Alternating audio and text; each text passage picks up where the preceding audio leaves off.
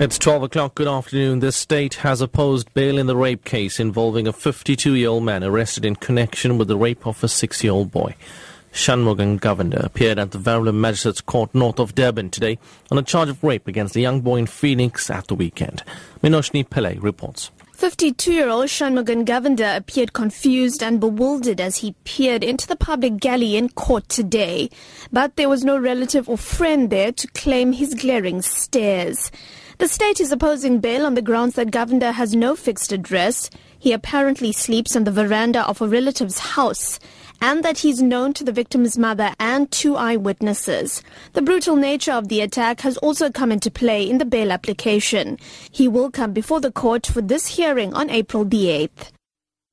The shopping complex believed to have sparked attacks on foreign nationals at Isipingo, south of Durban, has opened its doors to customers amid strong police presence. The shops are closed since Monday after about 120 workers downed tools complaining about labor-related issues such as poor working conditions, allegations of sexual harassment and non-registration of workers. Management resorted to the use of scab labourers, mainly foreigners, when workers went on strike. It's believed that the workers attacked the foreigners and the attacks spilled over to other areas south of the city where attacks on foreign-owned homes and businesses occurred. The labour dispute has been referred to the CCMA and the foreigners are currently working at the shops. Today the eThekwini municipality, government departments and other interested parties are meeting to resolve the impasse. An unprotected strike by paramedics is underway in KwaZulu-Natal.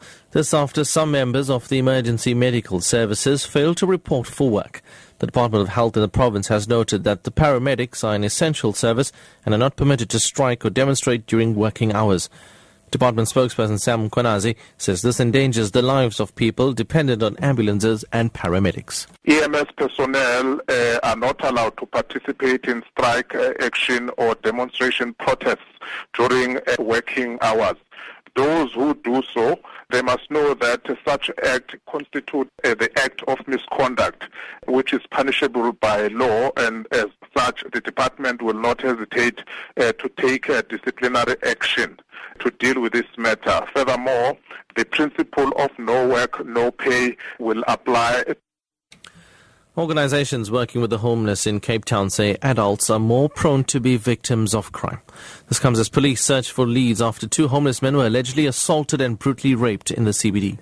The city of Cape Town says the incidents occurred early last month, but only came to light recently following a report by a member of the public.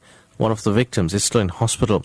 CEO of the Haven Night Shelter, Hassan Khan. Adult homeless persons are more likely to be victims of crime than perpetrators of crime. It is the young that congregate in gangs and so on. Older adult males, females, they don't congregate in gangs. They have what one could call a street family, but you know, completely at the mercy of young thugs. Mm. And we need to differentiate.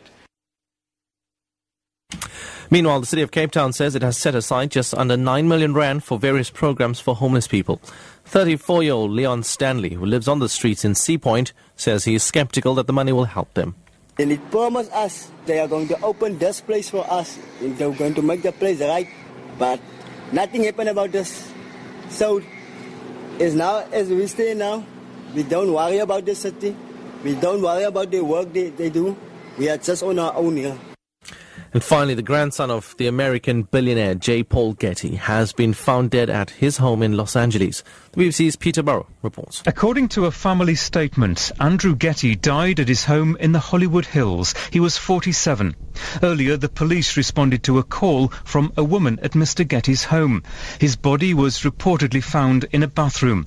The woman was questioned but not arrested and has been described as a cooperative witness. Andrew Getty was the grandson of J. Paul Getty, who founded the Getty Oil Company.